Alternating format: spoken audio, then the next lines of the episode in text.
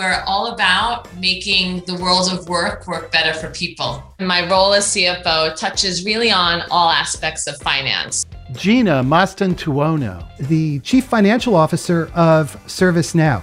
What does a CFO actually do?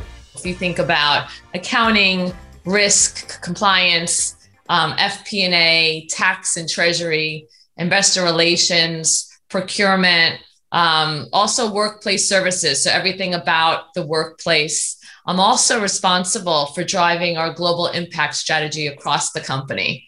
So those are the main aspects of what I'm responsible for. But also, it's about working closely with all of my peers across the C suite particularly our chief strategy officer nick Tzitzon on strategy and m&a as well as our cio chris bedi to really focus and enact digital transformation in- initiatives help plan a safe uh, return to work for our employees and and t- and tons more as you can imagine you know we have this image of the historical traditional cio as kind of like an advanced accountant bean counter, you know, with the green eye shade. And yet you're talking about digital transformation. And I know that there's the an innovation role as well. So what's going on with the CIO role and how accurate is that green eye shade image? CFO is the image that you are uh, talking about as the bean counter, right? And it's uh,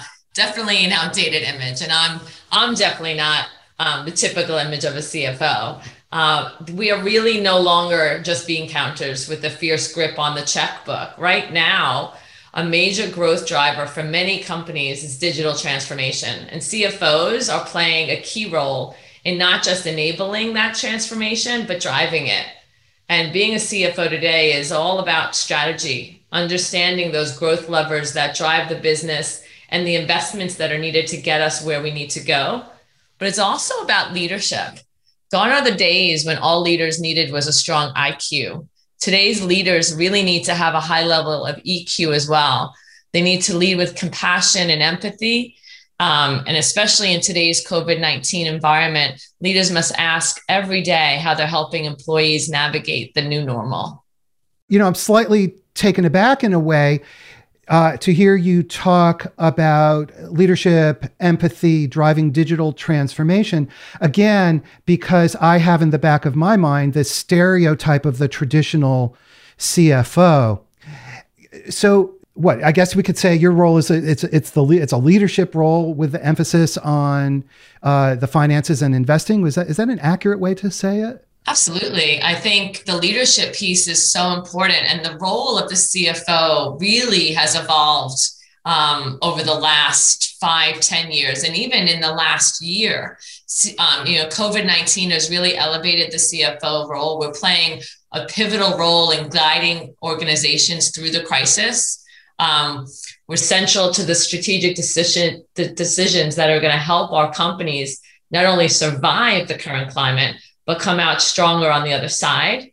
And what I think is especially interesting is that we now must have a stronger understanding of technology. And this is especially apparent after COVID 19.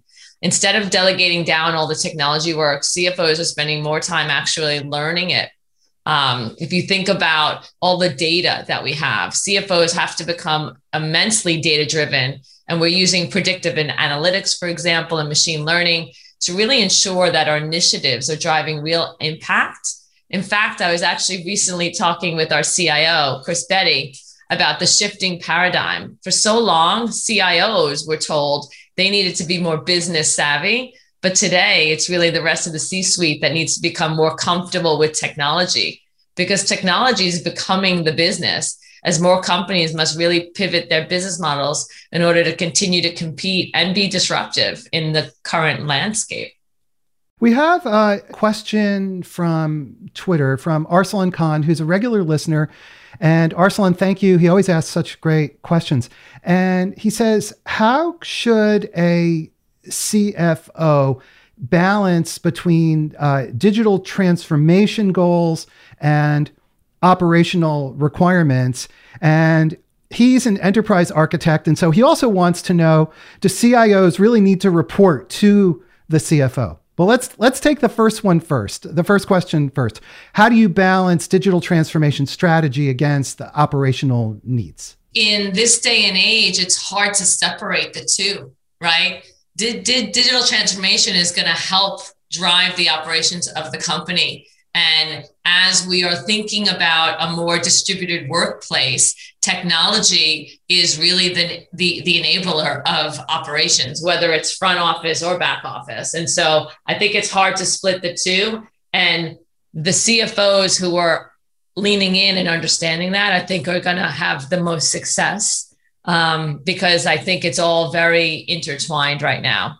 The other the other question about does a CIO have to report into the CFO? I don't think it has to. We don't have that structure um, at ServiceNow, but I work very closely and partner very closely with with our CIO on all aspects of digital tra- transformation, of course.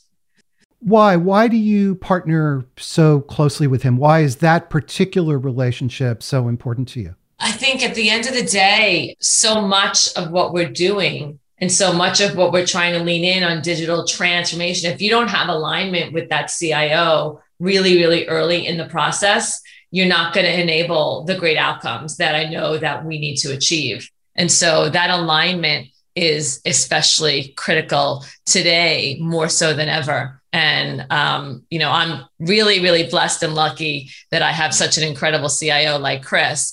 And we partner really from from the get-go. Before we even budget for projects we talk about what the business needs are and what business um, challenge we're trying to solve.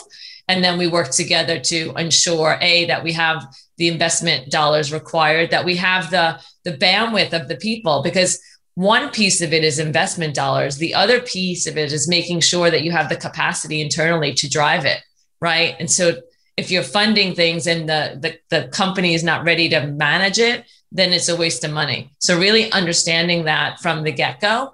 And then on the op, on the other side, when we're finalizing, making sure that we're really, um, you know, holding the organization accountable for those, um, for the ROI, for the outcomes that we talked about at the beginning of, of the project. And so working together from start to finish is really going to help that. So you are working carefully, closely with him during the basically the underlying looking at the underlying strategy. What are we trying to achieve, and then all the way through the the kind of operational planning and setup. Yes, exactly. And all the way to the end to managing the outcomes and, and, and, and ensuring that we're getting the outcomes that we expect from these projects upfront. I can easily see that that would be a very successful way of working because you've got tech, you've got technology execution and finance in lockstep from the way the project is constructed based on the business needs all the way through to to the end. Exactly. I mean the cfo and cio that relationship it's it's the connective tissue really that helps organizations see around the curve to predict some of these issues to understand what we need to do in the future. Um, you know it drives value cross functionally and across the different organizations within the company. And it really you know we are pushing our teams to be more collaborative right? If you're not working across um, the company and you're just focused on one area you're not going to have the great outcomes that digital transformation can actually drive. So then a big part of this as well is there's kind of a natural breaking down of silos by that partnership you've been describing. Absolutely, absolutely, and and it needs to. those silos have to be broken broken down if you're really looking for successful digital tra- transformation. Gina, you have called the CFO the Chief Transformation Officer. What did you mean by that? In this new world where we see COVID, um, it's really elevated the role um, of CFO. And I talk about Chief Transformation Officer because I think we have one of the most impactful roles in really enabling that transformation both quickly and effectively. And CFOs, you talked about it earlier, right? You talked about that that that image of the bean counter well we used to get the reputation of instinctively saying no to new technologies and change and new investments, really effectively, you know, stymieing the growth of the company. But instead of being a roadblock or gatekeeper, CFOs are really becoming an accelerant of impactful change, which I think has been especially true during COVID. And so I think that we have a unique perspective and a unique ability to really help drive it as opposed to being that roadblock. You know, it's funny to hear you describe it that way because the CIO CIO role has also been described as, you know, the keeper of no. Is there a cultural change that has to take place for a chief financial officer to adopt this kind of innovation forward mindset that you've just been describing? I think it's happening. I think it's happened already. I, you know, I think that finance has been and needs to make innovation a priority, and and I think most CFOs have seen that. Um, you know, the companies that are choosing to hoard their resources and not invest, I think, are the ones who are going to have a real problem coming out of this crisis stronger. Um, you know, investing in R and D, investing in these types of di- digital efforts and digitization, it not only improves their products, but also helps develop new offerings, new business models. If you think about Amazon, Apple, Microsoft, they're all companies who've achieved sustained success by making innovation an imperative.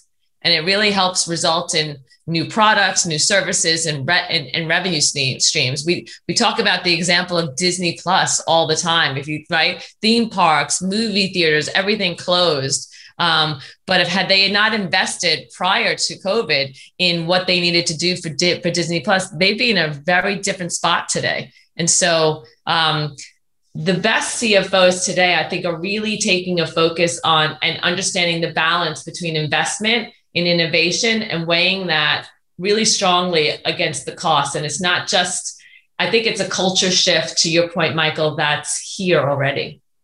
We have another question uh, from LinkedIn this time, a really interesting one. And this is from Simone Jo Moore. And she says, as a leader, how do you draw in collaboration across silos when teams have incentives to do their own thing. And there's also just the natural propensity of some people, they're not comfortable with that kind of cross team collaboration. So, how do you do it? And I hope I've summarized her question correctly. Building relationships within the organization, not just within your teams, just becomes more and more more and more important. And I think as you rise as a leader. And it goes back to my first point i made earlier on the the the eq being as important as the iq um, is becoming more and more important. And i think building those relationships and understanding that collaborating cross functionally is the best way to ensure the the right and the best outcomes um, i think is is a huge part of the future of leadership and the future of CFOs and how they think. Um, I think the key is to never lose sight of the bigger picture and to always know that people are coming to work to do their best job and their best work every day. And so to put yourself in their shoes and to think about collaboration in a in an empathetic way um, as opposed to just focusing on what you need to do to get your job done, but understanding that if you're helping others achieve their goals, you're going to all get to a better place and really achieving the wider company goals. Does that make sense, Michael? It makes perfect sense. So, again, it sounds like your North Star always is the underlying business strategy and then the pieces that fall into place, including finance, uh, support that business strategy. And so you approach it from that leadership standpoint. Absolutely. And by the way, we you, you have to do that because if you're not doing that, then if everything becomes a priority, then nothing's a priority, right? We hear that all the time. And so if you if you're able to go back to the, the strategy and what you're trying to achieve as a company, uh, I think that has to be the north the north star for all CFOs. Absolutely.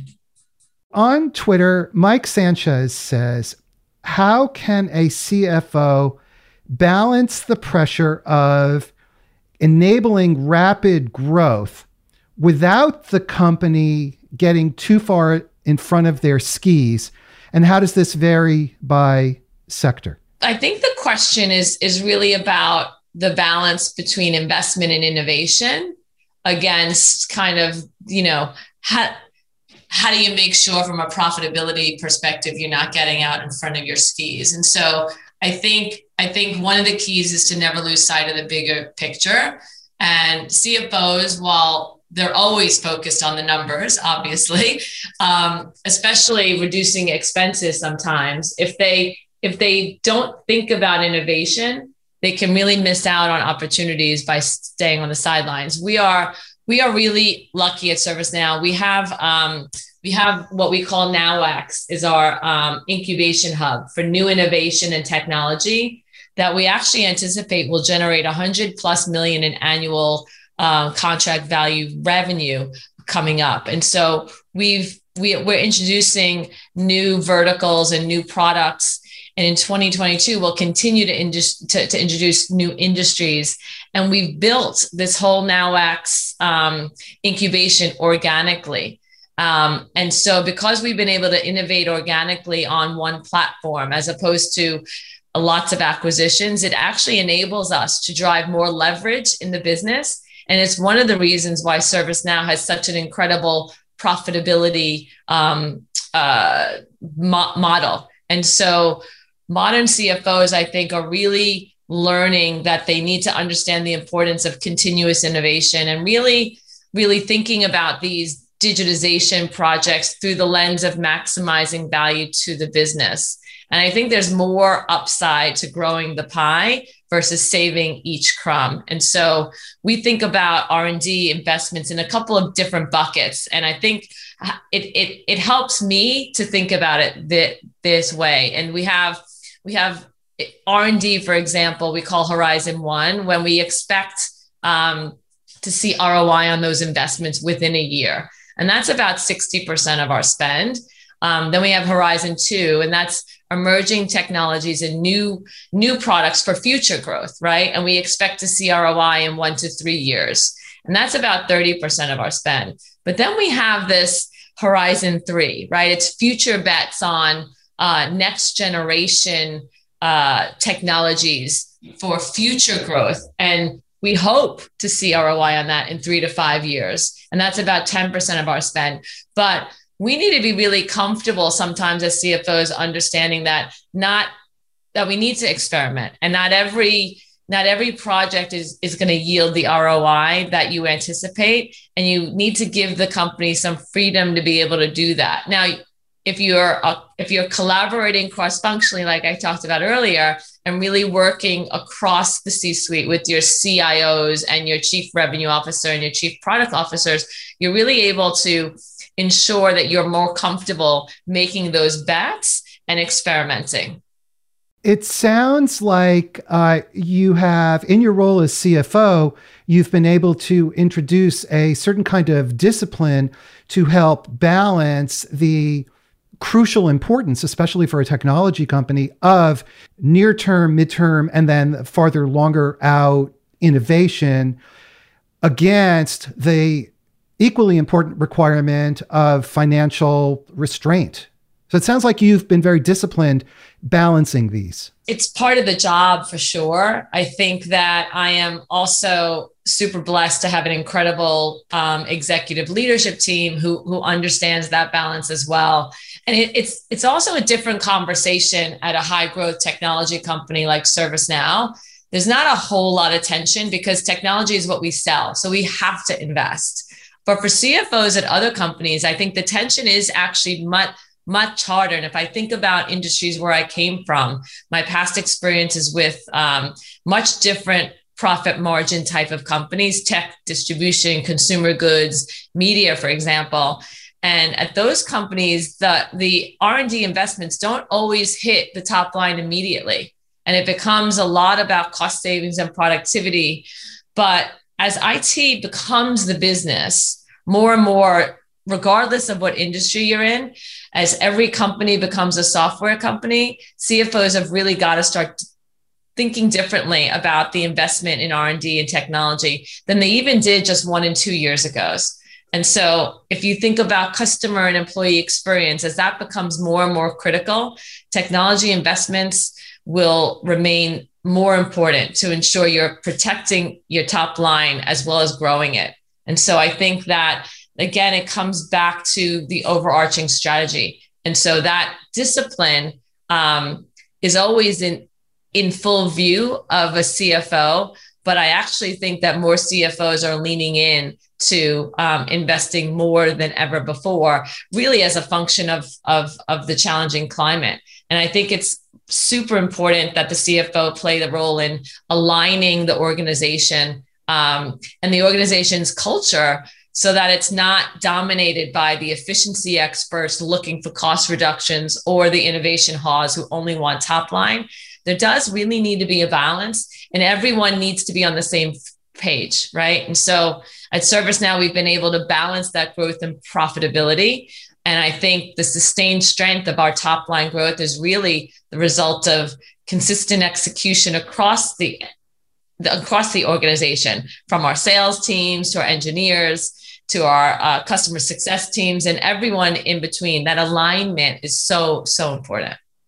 And I will say to my many CIO friends that if your CI, if your CFO has these kinds of inclinations, I'm sure you're doing this already, but being friends with her or him is probably not not a bad idea because that balance, striking that balance between the need for innovation and fiscal responsibility and to do it in a way that's that's reasonable i mean what a great what a great thing for for both the for the tech people for for the whole company.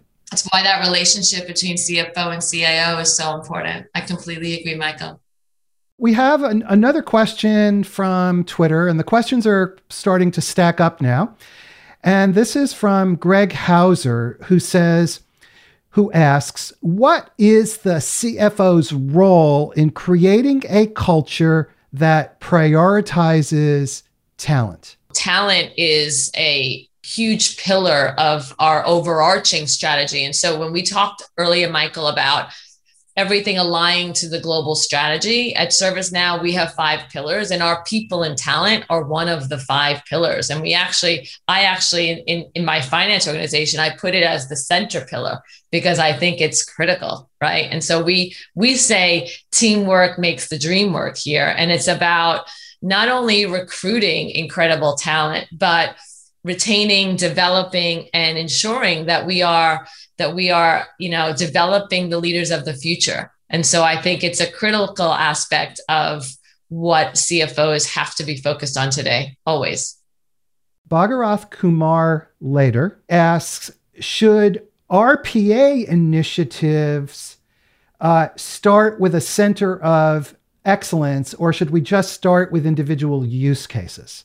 And I think it doesn't have to be just RPA. I think any kind of technology. Do you start by building the center of excellence and building up that that talent, or do you try sort of ad hoc use cases? What's the best approach? It depends on the organization, right? And so I can tell you that um, at my prior employer, we started out with use cases but then we're building up a small center of, of, excellence to manage it. Because if you don't do that, then you're going to be reliant on consultants. And that's, while I love my consultants, don't get me wrong. Um, when you're really thinking about digital transformation and automation, you want to be able to manage that internally. And so I think that how I've done it in the past is specific use cases to start, make sure it makes sense um, but then build up a small, not enormous, but a small center of excellence. But every company is different and every culture is different. I think it really depends, but that but that's worked for me in the past.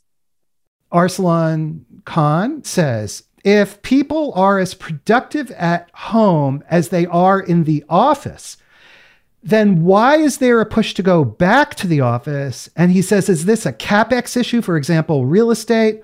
Is it something else? And why aren't companies thinking more about remote and cloud first as we transition back to this next economy? most companies are thinking about this in a it, I, I know at ServiceNow it's something I, we we think about and talk about every day. Um, I don't think it's a real estate issue. I think the issue is productivity and culture, right? Maintaining the culture. It's ensuring that um, the early in career folks are able to continue to develop and learn. I know when I learned coming up through the ranks, a lot of it was the in person interaction that I had with leaders. Right. And so I think the debate right now is uh, not, I think there's a huge debate. And I actually think that the future of work is going to be much more hybrid um, than than ever before. I don't know that it's going to be 100% remote.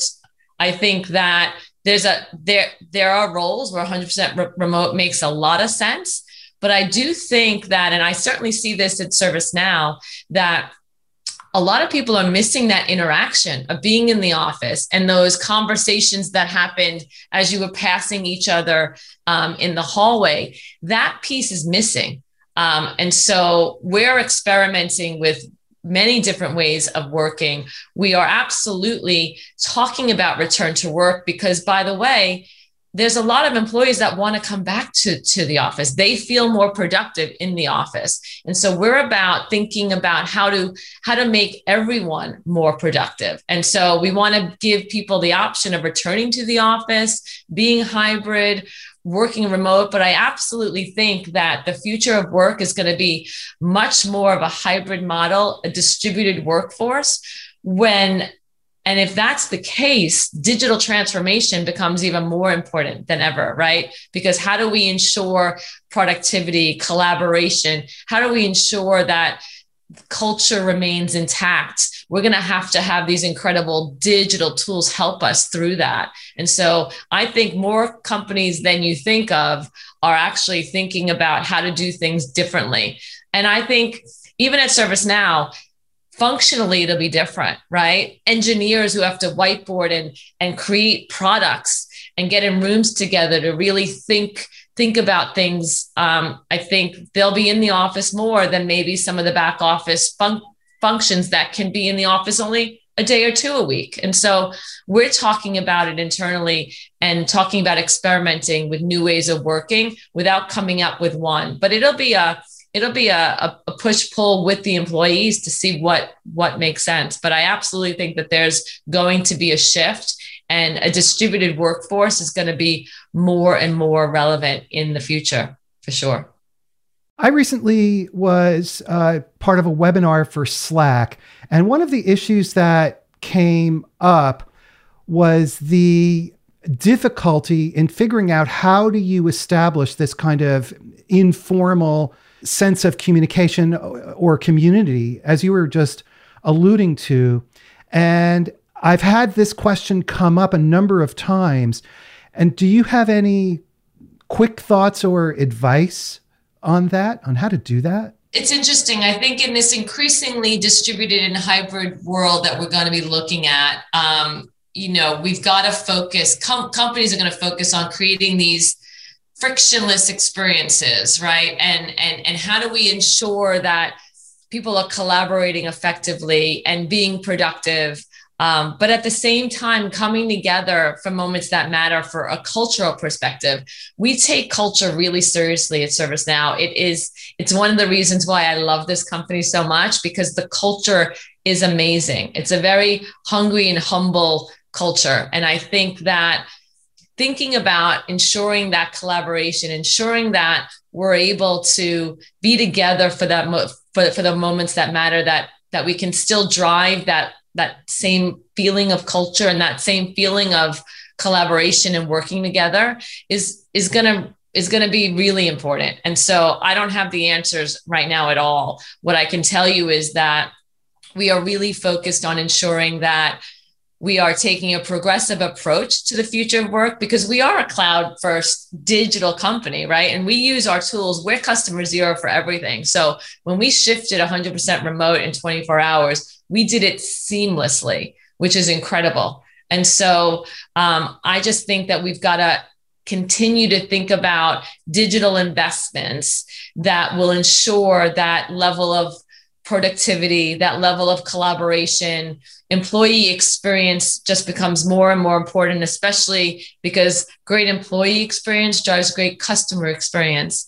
And so if you think about employee and workplace safety also is is top of mind, right? And so I just feel like the future of work and digital investments are going to go hand in hand to ensure that collaboration is, happen- is happening effectively.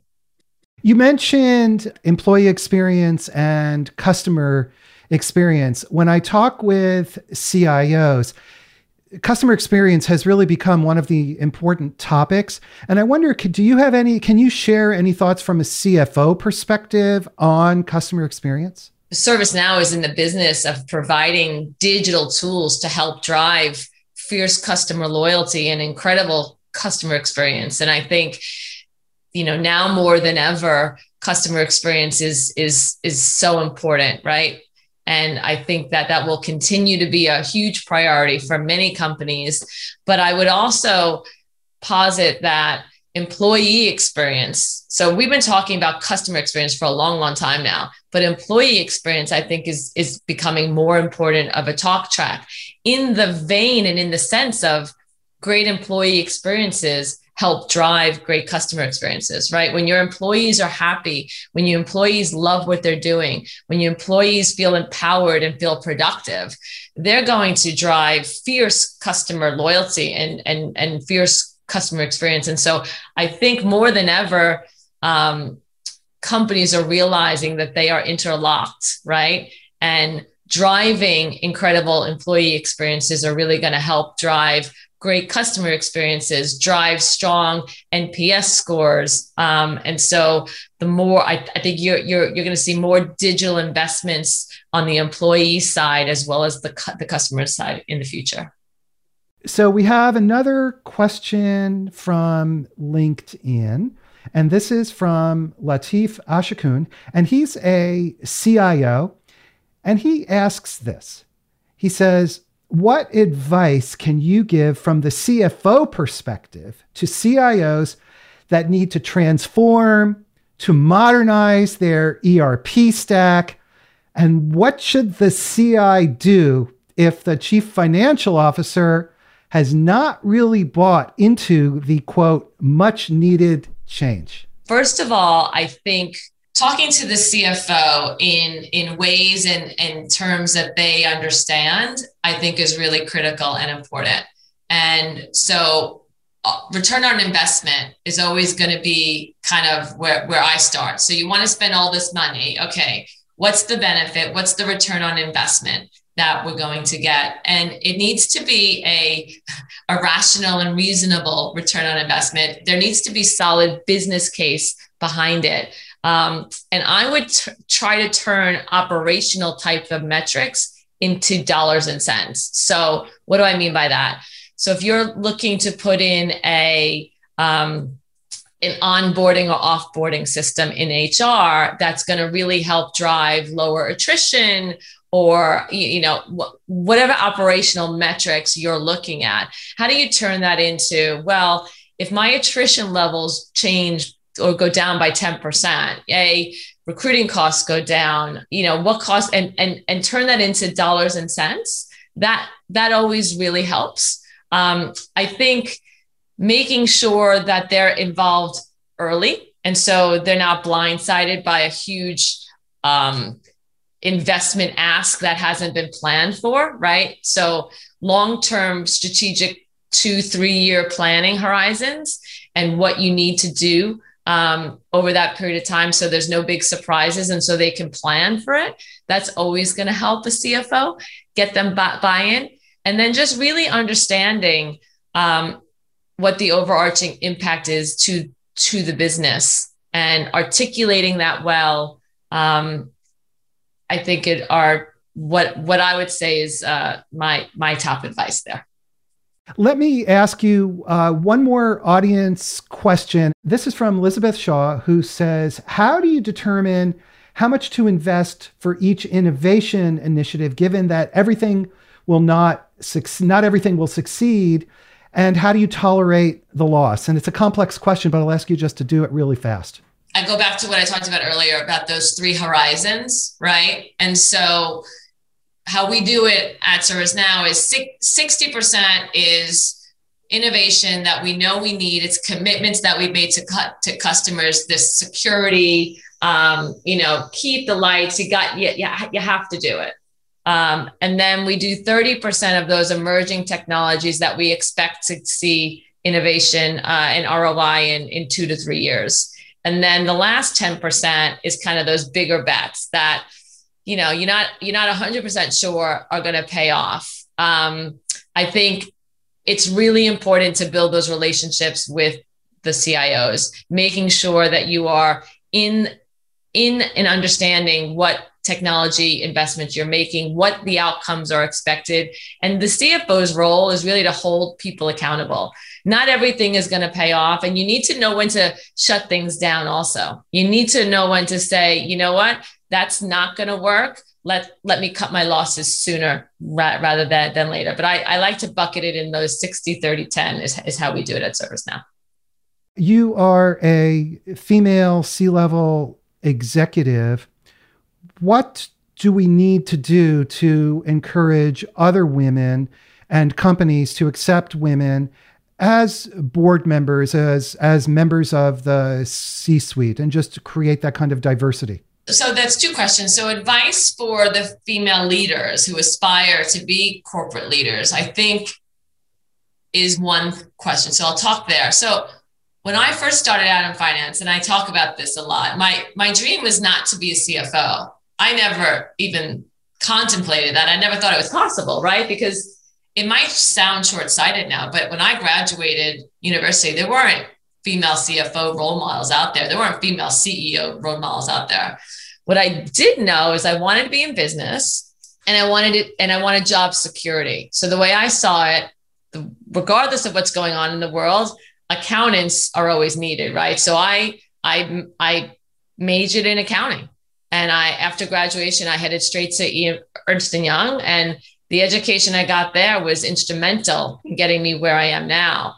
But since then, my career trajectory has has not has not been the normal kind of upward. It's kind of taken a weird zigzag at times, right? And so for me, it's been about growth and taking risks. And so, what advice I give people is to encourage women to lean into opportunities and take on roles that stretch them and not being not be afraid to move out of your comfort zone and to be out of your comfort zone. I can give an example. Um, I joined Revlon, and when I joined Revlon, their stock was at an all-time low. I think it was a dollar at the time, and they were going through a a, a massive um, tra- transition and evolution. And I knew it was, but I knew it was going to be a meaty role that would allow me to grow and do things differently. And it was this international CFO role I had never worked internationally before, and I was only in accounting. And so it was a big risk, but they took a risk on me. I took a risk on them. And that journey ended up being amazing.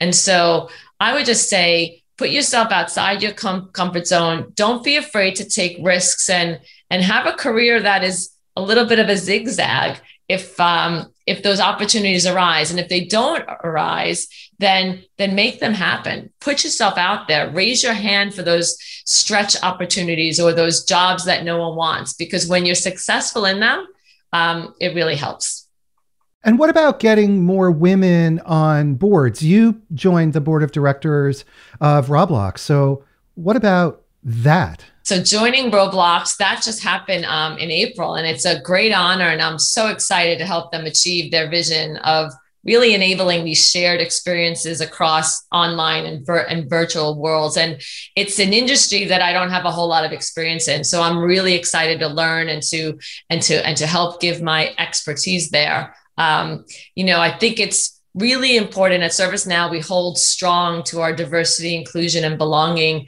values you know diverse inclusive inclusive teams are where everyone belongs and contributes it's really essential to the success of a company and i think we need to bring this approach and thinking much wholeheartedly much more wholeheartedly um, when it comes to board um, diversification and i'm really proud that at servicenow our board is actually comprised of 40% diverse members and our board makes that a priority. And when you make it a priority, you, you can see the results. Um, I also think there's a much larger candidate pool if boards change their strategy when it comes to adding new board members.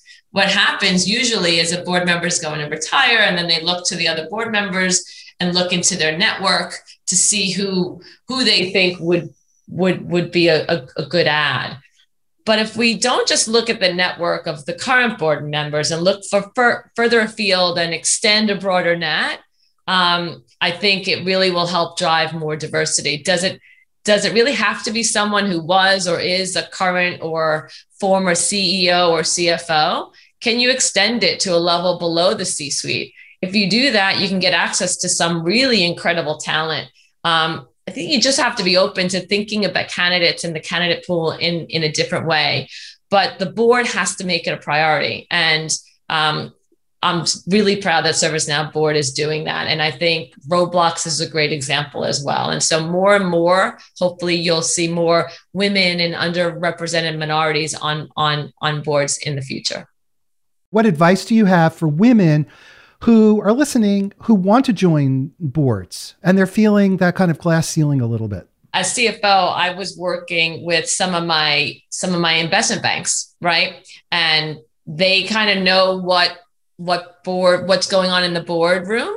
Um, and so I just made myself kind of I put myself out there. I let people know a that I was interested and looking for boards there's more and more really incredible um, organizations that are focused on getting women on board. So I do my research and just let everyone in your network know that that's something that is interesting. Um, and I would just be open to different industries, be open to different types of boards. Um, you can always start on non-for-profit boards and understand how how they work. I actually did I did that. I, I was on the the board of Susan G. Komen Orange County for a while, um, so we can start at non non-for-profits. But I think it's just getting yourself out there, letting people know that you're interested, um, and ask around. You know, put it put it out there. Your bankers, your lawyer friends. Um, you know the folks that actually know what's going on in in, in the boardroom can really help you.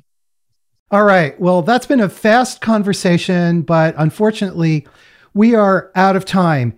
Gina Mastantuono, thank you so much for taking your time to be with us today. Thank you so much, Michael. It's been fantastic. I really appreciate you. Everybody, thank you for watching, especially the folks who asked questions. Your questions were great. Before you go, please subscribe to our YouTube channel and hit the subscribe button at the top of our website so we can send you our newsletter and, you know, tell a friend and check out cxotalk.com. Thank you so much, everybody. Take care. Bye bye.